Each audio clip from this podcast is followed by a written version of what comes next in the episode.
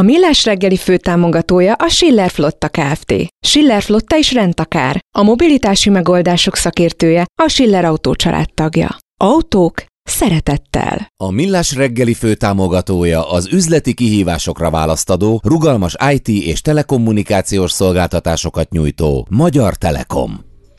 Szép jó reggelt kívánunk mindenkinek, megyünk tovább a Millás reggelivel itt a Rádió Café 98.0 negyed 9 előtt két perccel, október 19-én csütörtökön reggel Miálló Andrással. És Gede Balázsjal jó reggelt kívánok. Én is, ja, ezt már mondtad, 0636-os 98 0 98 0, ez az SMS, WhatsApp és Viber számunk, és hol lehet amerikai államkötvényt venni? E, valószínűleg a brokereden keresztül, de érdemes lehet ETF-eket is nézegetni. Én, amit most tudok mondani, mert én is azt bütykölgetem a TLT Ticker nevű az a 20 év fölötti futamidői amerikai állampapírokat tömörítő ETF, és akkor nem kell külön a kötvényel foglalkozni, ezt lehet venni. Igaz, hogy már több hete minden nap veszek belőle, mert minden nap esik, remélem egyszer megfordul.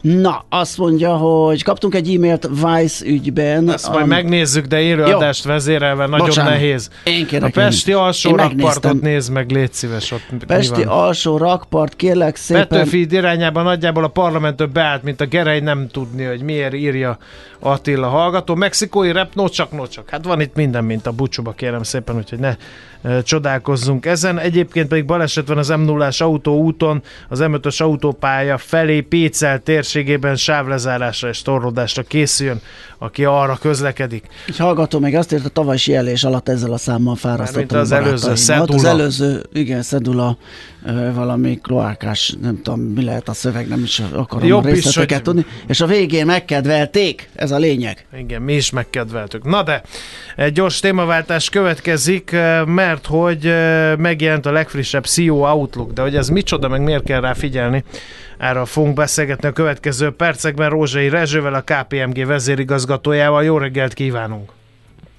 Jó reggelt kívánok! Jó reggelt! Uh, igaz, hogy a KPMG csinálja, de mi menőzünk most vele, mert szerintem már vagy a harmadik éve beszélünk erről a felmérésről, uh, helyet tudunk adni neki. De, de azért hát, az a hallgató így Igen. van, aki nem találkozott még vele, mondjuk el, hogy miről van itt szó, mit mérnek, mit értékelnek ebben a kutatásban. A KPMG most már 9. éve végzi el ezt a vezetői felmérést, amit a 11 vezető gazdaság, mint 1300 vezérigazgatójával készít, és arról kérdezzük őket, hogy hogy terveznek, hogy gondolkodnak, milyen kockázatok mentén alakítják a stratégiáikat, milyen dilemmákat kell feloldaniuk, és milyen, milyen kilátásaik vannak a gazdaság világgazdaság, illetve a saját ö, vállalatuk növekedési kilátásait illetően. Van bőven er, időnk erről beszélni, de hogyha mondjuk egy három perces interjút kéne falazni, akkor mire jutott ez a kutatás? Egy rövid sombázat, ide... az elején kezd csinálónak. Oké, okay. hát nem tudom, hogy kezd csináló lesz de az idei év az a polikrízisről szól. Ó, de jó amit ugye, igen. Nem tudom, biztos beszéltek önök is róla, hogy a Financial Times megváltozott az év szavának, ami nagyjából el is mond mindent erről az évről. Ugye ez azt jelenti, hogy több egybefonódó párhuzamos válság, ugye benne makrogazdasági, geopolitikai, technológiai, környezeti válságok értek össze egybe, és ugye nem csak összeadódtak, hanem gyakorlatilag az, hogy egybeértek, exponenciálisan felrősödött a hatásuk, ez egy olyan fokú bizonytalanságot keltett a gazdasági kilátásokat illetően, amit már nem nagyon lehet fedezni nagyon sok benne a bizonytalanság, és ebben kell most stratégiákat alakítani egy felsővezetőnek, ami korán sem egyszerű gondolat. Az a kérdés ilyenkor, hogyha, hogyha ez a polikrízist így beemeljük ide, hogy akkor egyáltalán azt a kérdést van-e értelme feltenni, hogy mi változott a tavalyi felméréshez képest, mert mindig így össze szoktuk hasonlítani, de hát a polikrízis van, akkor gyakorlatilag minden változott, gondolom. Érdekes módon nem minden. A, ami megnyugtató a felmérést illetően, de hozzá kell tennünk, hogy egy 11 vezető gazdaságnak az állapota egészen eltérő tud lenni. Ugye Európában azért mi sokkal jobban érezzük, mint mondjuk az Egyesült Államokban vagy Kínában. De összességében, hogyha megnézzük, akkor a, az mindenkit megnyugtató, hogy a középtávú bizalom a, a világgazdaság növekedésében és erősödésében továbbra is változatlan mértékben áll fent, ez nagyjából olyan 70% körül van a pozitív válaszok aránya, ami ami mindenképp jó hír, ez egyébként a nagyjából az egyetlen pozitív változás, vagy nem, legalábbis nem negatív változás. A vállalatvezetőknek a saját vállalatuk növekedési kilátásait illető bizakodása azonban három éves mélypontra csökkent. Ez mindig magasabb, tehát az ember mindig, egy vezető mindig ambiciózus és pozitív. tehát a saját vállalat, vállalatának a kilátásait mindig pozitívabb értékeli, mint a, a világgazdaság összességében, de az idén már nagyon összekezdett közeledni ez a két, két érték, és nagyon nagy csökkenésnek vagyunk szemtanúi. Egyben átrendezték a kockáti rangsort is nyilván az egy, egy, jelenlévő egyidejű kihívások, és nem meglepő módon a geopolitikai és tágabb értelemben politikai bizonytalanság került az első helyre. Úgy, hogy tavaly ez még egyáltalán nem volt a, a, kock, a top kockázatok között említve, pedig akkor már ugye elindult az mhm. orosz-ukrán háború. Tehát ez mindenképp azt mutatja, hogy ez, ezt a felelősödött geopolitikai kockázatot, ez egy hosszú távú, elnyúló hatású kockázatnak tartják.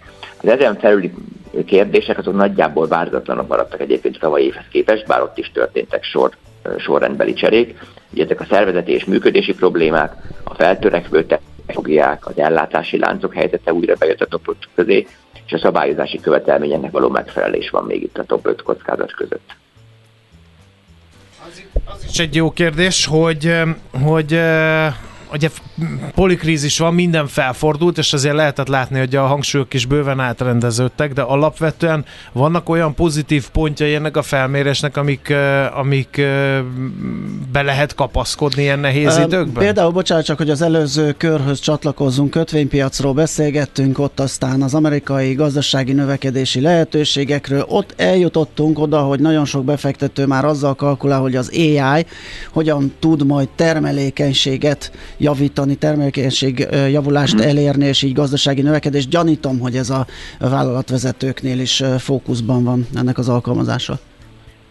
Abszolút, tehát az, a mesterséges intelligencia az mind, mindenhol az agendák élére került. Ez nem meglepő szerintem, hogyha önök egy leltárt készítenek a reggeli témákról, akkor biztos, hogy az AI ott lesz a, Igen. a top 5 téma között és ez így van a vállalatvezetőknél is, gyakorlatilag az elsődleges befektetési célpont lesz. Tízből hét vállalatvezető azt mondja, hogy a, az elsődleges befektetési célpontja az, a, az az AI, és abszolút három-öt éven belüli megtérüléssel számolnak. Ugye én, én is azon vállalatvezetők közé tartozom, akik azt mondják, hogy az AI az alapvetően egy gazdasági élénkítő hatással fog bírni. Uh-huh. Nem munkahelyeket veszel, hanem, hanem a, a szűk keresztmetszetet csökkenti, és még, még inkább tud élénkülni. Ugye volt egy mindig az erőforrásokkal hasonlítom össze, hogy ugye elindult az emberiség, mivel tud fűteni csak fával, jött az ipari forradalom, bejött energiahordozónak a kőszén.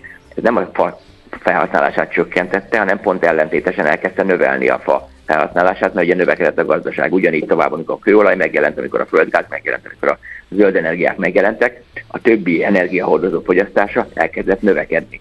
Ugye mert a gazdaság maga tudott nőni, és ezt látom is a technológiában, hogy ahogy a technológia fejlődik, egyre inkább tud növekedési lehetőséget kínálni a gazdaságnak, tehát gyakorlatilag még munkáélénkítő hatása van.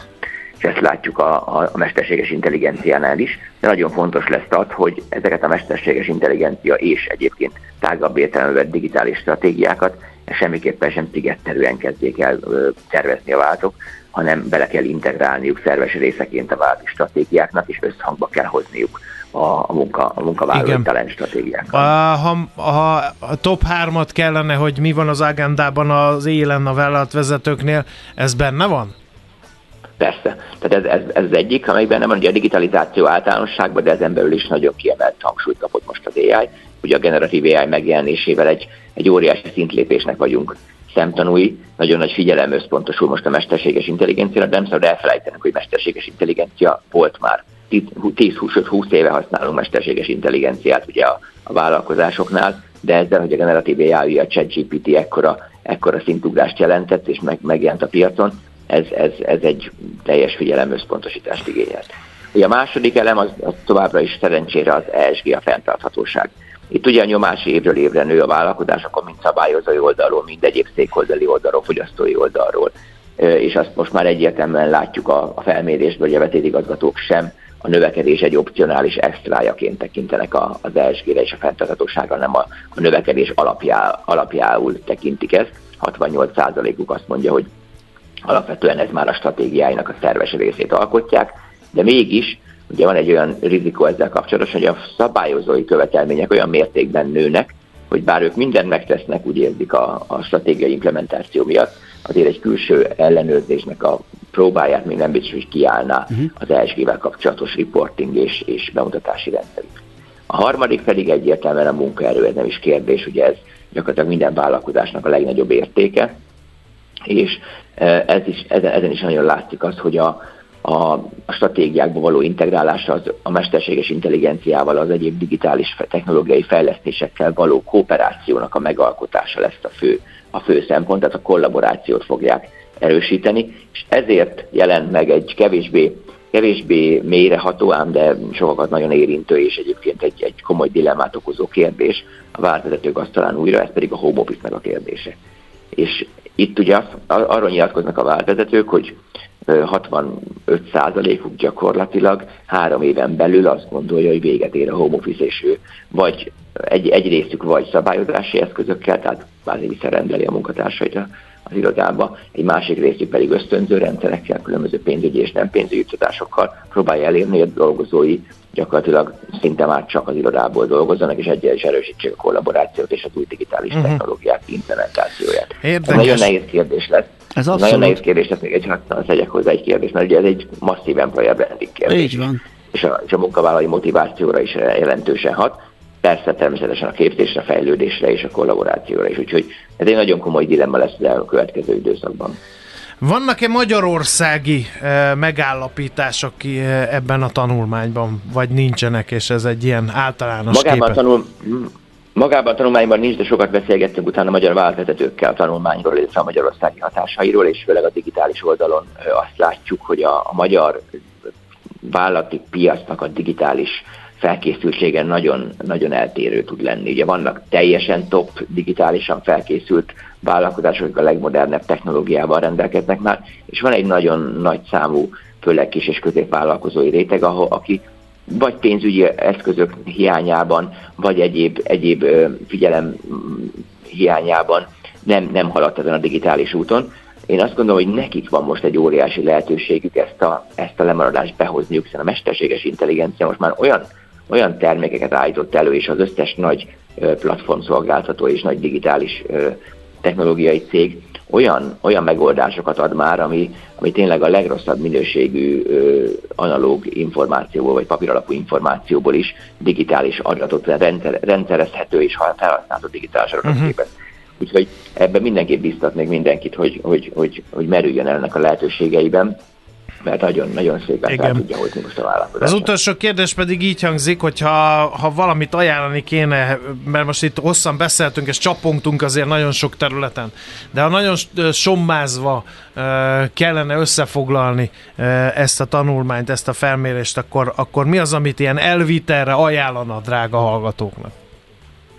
mindenképp az együttműködés. Tehát az, hogy senki ne gondolkodjon szigetszerűen, akár a saját vállalkozása stratégiai pilléreit adódóan, tehát a digitális, a, a, a talent és a, és a fenntartósági stratégiákat össze kell hangolnia, másrészt pedig az egymással való kollaboráció is egyre fontosabb lesz, ugye az ellátási láncok problémái miatt ez, ez kiemelt figyelmet fog kapni.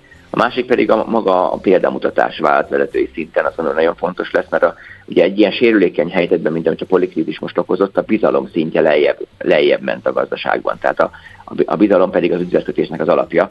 Itt a személyes integritás, a személyes példamutatás nagyon fontos lesz a vállalatvezetők részéről. Hát... Oké, okay, hát nagyon köszönjük, ez csak egy ízelítő volt, hogy a KPMG oldalán elérhető a tanulmány, és lehet a részletekből csemegézni, aki kíváncsi rá. Nagyon szépen köszönjük, hogy beszélgettünk erről, ez fontos volt. Szép napot kívánunk! Én köszönöm a lehetőséget. Viszont hallásra. Rózsai Rezsővel, a KPMG vezérigazgatójával beszélgettünk az idei uh, CEO Outlook felmérésükről. Az elmúlt uh, jó egy órában nagyon sok uh, gondolatot osztottunk meg, nagyon sokat beszéltünk, hogy most egy kis zenei blokk következik, aztán pedig futómű rovatunkkal jövünk vissza.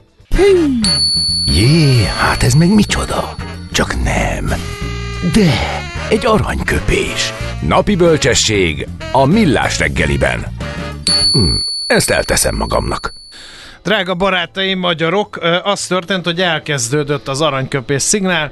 Azt mondta Gede Balázs, a műsorvezető társam, hogy mindjárt jövök, Jó, mert... addig dumáljatok, majd kiment az ajtó. Jó, de visszajöttem, mert eszembe jutott, hogy nem óra szünet van, tehát nem, nem nagy szünet van, hanem Jó csak reggelt kívánok! Jó reggelt, köszönöm szépen. John Lakárét köszöntöttük a műsor elején ezen a napon született 1931-ben, ugye ő maga is, tudomásom szerint kettős ügynök is volt, nem csak olyan sima kém.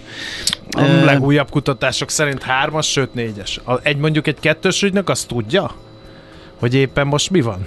Lefőtt a kávé apa. Valamit csináljál, mert tönkre teszi a John Le.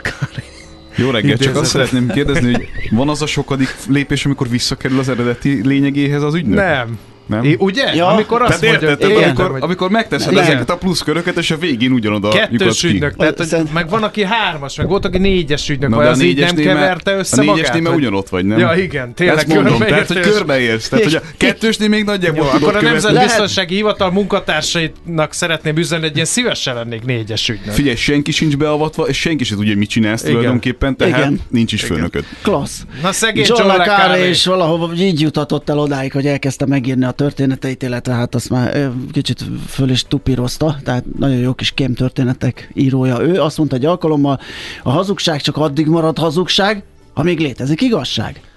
Óriási. Hát igen. Ying és yang, sötétség Igen, és sötétség megszűnik, ha fény. jön a világos. Vagy a mai Igen. média működése, Igen, attól függ, hogy igen, nézzük. Nem. Igen. A mai média az az nem John Le Carré, az már négyes ügynök, mindegyik. Ötös. A műszer neked egy fal, a garázs egy szentély. A sebről a váltó jut az eszedbe. Zavar, ha valaki ellel mondja a rükvercet? Akkor neked való a futómű, a millás reggeli autóipari rovata. Hírek, eladások, új modellek, autós élet. Kressz. Várkonyi tervez, Mihálovics végez. Ez Fordítva. lesz a futómű rovat, ennek a mai dolga. Fordítva, mert Mihálovics próbált figyelj. beszuszakolni témákat, De nem, én be, mondta, de nem, ez komolyan. Jó, egy jó, felütésnek. A német Verivox gépjármű biztosítási portál a sofőrök büntetőpontjai alapján felmérést készített, melyből kiderült, milyen autót vezetnek a legszabálytalanabbul közlekedők. Így készüljön az ember komoly témákkal. De várjál, ez nem komoly. Mondja Tehát a márkák rangsora. Porsche, Land Rover, Jaguar. Nekem Igen, ez, meglepő. Évek óta így van. De miért? Hát, Mert ott megy a vas, és odalépek neki? Hát van, aki szeret vezetni, és akkor vesz magának egy olyan autót, ami erre alkalmas, van, aki Aha. meg nem annyira, és akkor vesz magának egy olyan autót, amivel nem tűnik fel a forgalomban. És a Volvo negyedik helye, az sem meglepő. Az egy kicsit meglepő. Mert hogy azok ilyen családi, Igen, meg ilyen biztonságos, nyugis, meg nyugi. az egy kicsit meglepő, igen. Hát furcsa. Az Alfa Romeo meg neked van, az direkt nem olloztam ide, nehogy, Nyugodtan, Véletlenül. de én vállalom. hogy azzal? Én vállalom, hogy tempósan közlekedek. Ja, értem. Na jó, a, akkor térjünk vissza komolyabb témákra. Ö, Villanyautópiac. most ahhoz mit szólsz, hogy ez a BYD itt van Magyarországon? Hát Az csak felforgathassa az egész piacot? kedden teszteltük őt, tehát pontosabban egy rövid menetpróbát volt alkalmunk megtapasztalni, vagy, vagy nem is tudom, mit kell, mit, hogy kell befejezni ilyenkor a mondat végét, tehát egy menetpróbán vettünk részt, hogy Így jobb. Új- Az a újra kezdjem, igen, ez- de- nehéz elfarni. igen. hagyjuk is, igen.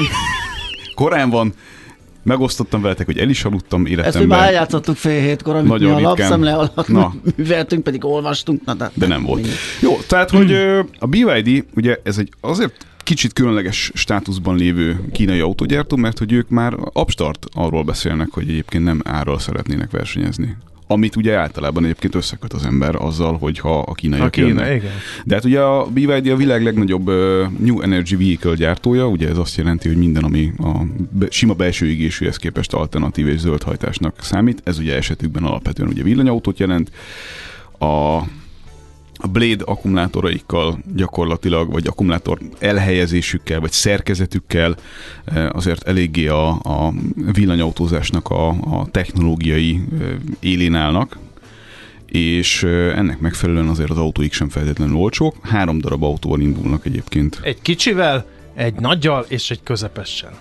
Hát így is mondhatjuk. A kicsi, a Dolphin, az se Szóljál, számít. Ha le kell fordítani. Ne, András az mondhatja autóipari így. szakzsargont, a bezei. Kicsi csináljuk. egy nagyobb bacska. Ja, ő elviszi itt a hátán a bohóckodás szerepét. Na, tehát a Dolphin az, ami, ami egyébként viszonylag kisebbnek számít, de azért ez a viszonylag kisebb is olyan, amire mondjuk egy 15 évvel ezelőtt már bőven azt mondtuk, hogy családi jellegű autó, és Hát azért akkor ez nem is egy Zoe. messze nem. Tehát annál lényegesen nagyobb autó, inkább egy, inkább egy ID3-mal összemérhető. Annál valamivel kisebb. A, az Atto 3, ami az, Az Atto Atto- Secundumból az Atto lett, 3, az Atto- hogy? Két tével. Igen. Igen, az egy SUV jellegű autó, tehát SUV-nak kinéző autó. Ö, az abszolút családi méret, és van a Seal, ami pedig gyakorlatilag célkeresztbe veszi a Model 3-at, tehát dizájnban is, layoutban is, mindenben is hasonlít rá. És hát az a helyzet, hogy ezek az autók ugye nem, nem olcsók. Tehát azt semmiféleképpen nem lehetne mondani, hogy egy tömeg, tömeg ö, ö, termelésből fakadó ha- harmados árelőnnyel itt letarolják a piacot. Itt nem fogok árakat mondani, de alapvetően a konkurensekhez vannak belőle ezek az árak. Itt lesz az a kérdés, hogy mennyire tudja megismételni a, a jobbról előzők ö, érzést a, a BYD azzal, hogy egyszer csak ilyen, ilyen külső... Mikor lesz sik Tesla helyett ilyet Hát venni? egyébként simán. A szélnek megvannak ezek az adottságai. Tehát az egy, az egy Szemre tetszetős? minőségre, első blikre, amit így ö, 20 perc vezetés után észre lehet venni, tehát hogy futómű, kormányhangoltság, infotainment, stb. Arra azt mondom, hogy abszolút a, a, a Tehát akkor ez egy abszolút komoly kihívás. Akkor state az... of the art villanyautó Aha, oké. ebben az értelemben. A másik kettőből mondjuk a SUV jellegű Atto 3 az egy, az egy ilyen közepesnek mondható termék, tehát annál vannak autóként sokkal jobb autók, ebben a kategóriában meg sokkal rosszabbak is, és egyébként árban is átlagra van belőve. A, a Dolphin az nem győzött meg őszintén szólva, tehát ott pont azt vártam volna, hogy valami olcsóbb villanyautós belépő modell tudnak hozni, és ehhez képest olcsóbb, mint a többi, csak ha már így is úgy is drága valami, tehát 10 millió fölötti összegekről beszélünk, akkor ott már azért lehet nézelődni, főleg mostanában, hogy a villanyautó piacnál ugye ilyen hatalmas felfordulás tapasztalható piaci szinten is, regisztrációk szintjén is, meg a, a gyártók stratégiájában is. Mert a tervgazdaság és a valóság folyamatos összecsapásának újabb fejezetét Igen. láthatjuk a Na de közben van európai, na tényleg olcsó villanyautó. Tehát tök érdekes piaci folyamat az, ha most így összekötöm uh-huh. ezt a beszélgetést, hogy baznak a kínaiak egy nem olcsó villanyautót, uh-huh. holott azt gondolnánk, hogy. Hoznak piacra majd olcsót is. Lépni majd azzal fognak, uh-huh. és azzal próbálnak letarolni mindent Európába. Ehhez képest az európaiak meg csináltak egy tényleg végre olcsó. Mi az a olcsó villanyautó? Hát igen, ezt is helyezzük Ugye? kontextusba. Ö, Az olcsó az jelenleg úgy néz ki, hogy kicsivel 23 ezer euró fölötti ö, induló árról beszélünk, és lesz egy olyan verziója, és mindjárt el fogunk árulni, milyen autó ez, ami, ami 19.900 eurós mágikus szint tehát fog képviselni, tehát 20 ezer euró alá be lehet hozni, és ez az egész az azért érdekes, mert á, egy olyan gyártó fogja hozni, amely gyártót kevésbé gondoltunk ide azért a vonalba első körben. Nem azért, mert hogy nem nézzük ki ebből a gyártóból, hanem azért, mert nem annyira hangosan kommunikált ezzel kapcsolatosan. Kettő, egy olyan autóról beszélünk, amit Európába fognak gyártani. Hmm. Elég érdekes fejlemény. Én a és Renault-ékra Biztos, tippelek. én is. Citroen. Tényleg. Micsoda? Bizony. Mert hogy ugye a Stellantis koncern nagyon sokáig, Stellantis koncern vezetője meg végképp nagyon sokáig ellene volt annak, hogy a villanyautózást kizárólagossá tegye az EU. Szerintem a lelkeméje most is ellene van, de aztán úgy volt vele, hogy hát akkor jöjjön, aminek jönnie kell, és akkor investáltak ebbe a történetbe elég sok pénzt, aminek az lett a vége, hogy ők hajlandóak letérni arról az útról, hogy minél nagyobb akkumulátor, ergo minél nagyobb autó, ergo minél nagyobb profit marge, ergo minél nagyobb ár, és akkor majd lesz valami a piacon, vagy Mhm. nem lesz valami a piacon. Nagyjából azért a többiek többé-kevésbé ezen a stratégián vannak, hogy hát a villanyautó fogadja el mindenki, hogy az drága, ezt lehet vele csinálni, aztán majd hozzászokik a piac, úgyis a zömét azt A. támogatásokkal, B. céges autóknak Mhm. adunk, adjuk el. A privát vásárlók viszont kínzóan hiányoznak minden statisztika szerint egész Európában a villanyautó, új villanyautó piacról, mert hát tényleg valami drágák ezek az autók, és a legtöbb ö, nagy gyártó az azon erőlködik, hogy ö, végre tudjon arról hírt adni, hogy mikor lesz, tehát folyamatban még egyszer. Tehát Igen. hírt arról, hogy mikor lesz egy 25 ezer euró körüli belépő szintű villanyautója, ami nem a nem az eddig megszokott olcsó budget villanyautót jelenti, tehát nem a harmadik autó szerepét betöltő, csak városban Ah, közlekedni igen. képes Bevásárolni, meg dolgozni, elruccanunk az irodába 10 kilométerre a lakhelytől. hanem egy, no, egy normálisnak mondható, mondjuk egy kis autót helyettesíteni képes Mhm. uh-huh. villanyautó. Na és a, a Citroennél végre, végre azt kell mondanom, elkezdték visszafelé forgatni a dolgokat, nem csak árban, hanem súlyban, méretben, Na szolgáltatásban. jó, de ez, ez, ez nem megy a hatótávrovására? Hogy Mindenképpen a autótávrovására megy, tehát csodákat senki ne várjon egy 44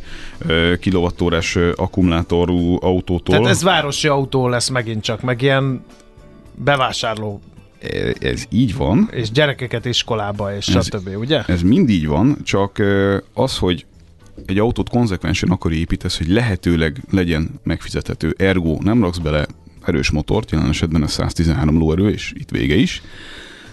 Limitálod a végsebességet 135-be, uh-huh. ami ugye azt jelenti, hogy se fékrendszer, se futómű, se egyebek szempontjából nem kell a végletekig Igen. mennünk, és az egész gyártási folyamatot és az egész dizájnt a köré építed, amiben egyébként a franciáknak ugye azért van hagyományuk, tehát hogyha most a kacsát nézzük, az miről szólt annak idején?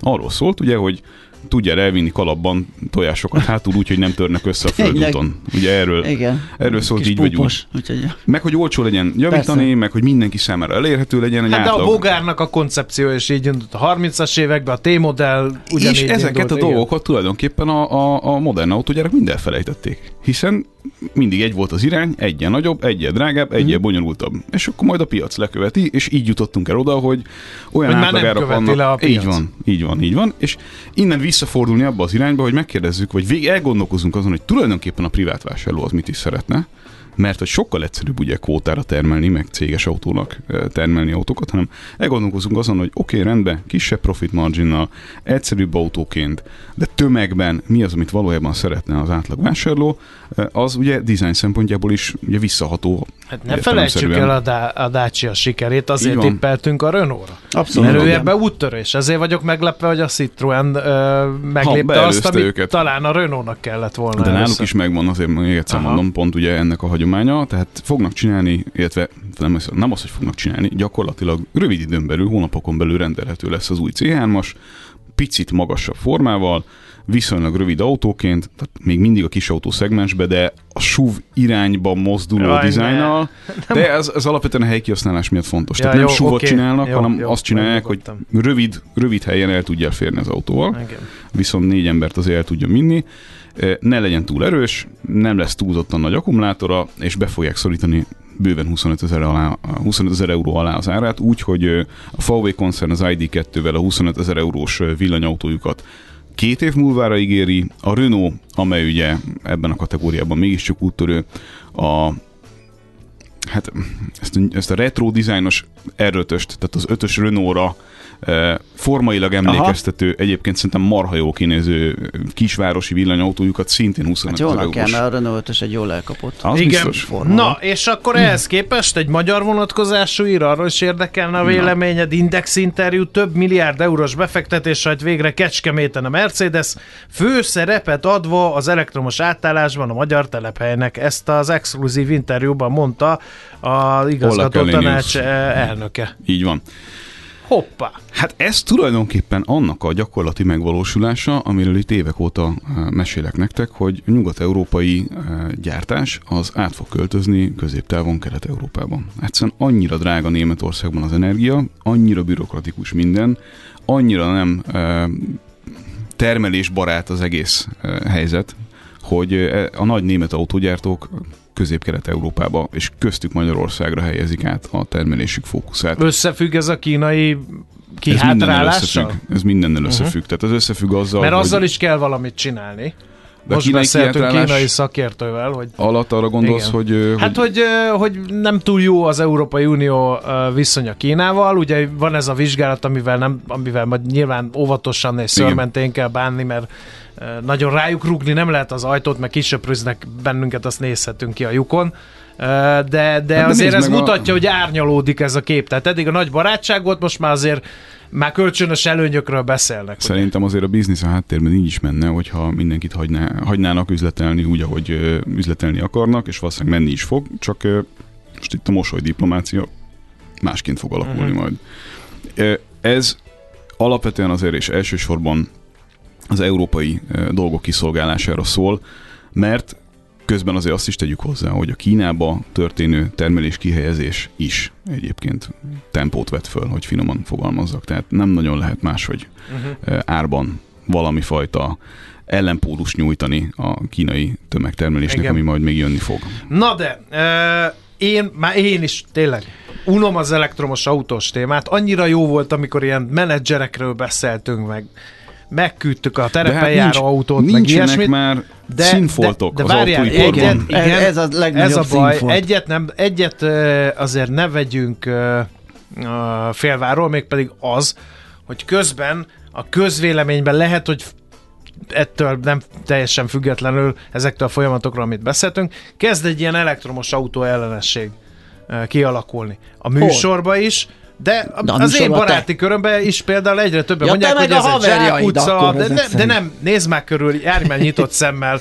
Ja, te nem jársz olyan platformokon, ahol én járok, na mindegy. Tehát, hogy ez egy zsákutca, ez egy tévút, direkt elkapcsoltad azt az üzenetet, hogy ne tudjam beolvasni, ami erről szólt. kapcsolt vissza az üzenetet, Bekapcsolom, én bekapcsolom De azt hogy- a hogy üzenetet, de az nincs- annyira rossz volt, hogy azt én nem, nem is ollóztam volna Teljesen ide. fölösleges Tehát evolúciós azzal, lépés. azzal kezdődik, hogy aki ilyet vesz, elektromos autót, ugyanolyan bohóc, mint annak idején, aki az első táska méretű mobiltelefont megvette. Itt tegyünk ki egy pontot, annak idején, amikor uh, uh, fatelepünk, meg építőanyag kereskedésünk volt, úgyhogy a Matávtól három évre kaptál még mindig telefonvonalat, amikor ezek a dobozok megjöttek. Ez nem egy bohóckodás, ez Nem. egy kényszerszült állapot, és ezért Mondja hasítottuk. a táska, telefonos, elektromos Hát autót igen, mert, mert ez egy, ez, ez Milyen egy elektromos Nem, autót vagy? Érted? A villany jó ötlet, de állítsa elő a fedélzeten az autó az áramot, nagyon jó ötlet.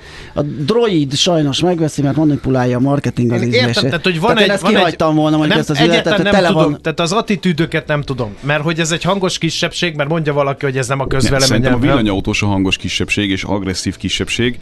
Most meg találkozik a, a, A villanyautó valóság. ellenes másik hangos kisebbség. Igen, amely ugyanannyira De mit extrém. csinálnak a széles tömegek? Ugyanannyira extrém, tehát én az egyik, egyik irányt sem szeretem, én konzekvensen ugyanazt képviselem itt nektek lassan tíz éve, nem lehet kényszerrel, kvótákkal megerőszakolni a valóságot.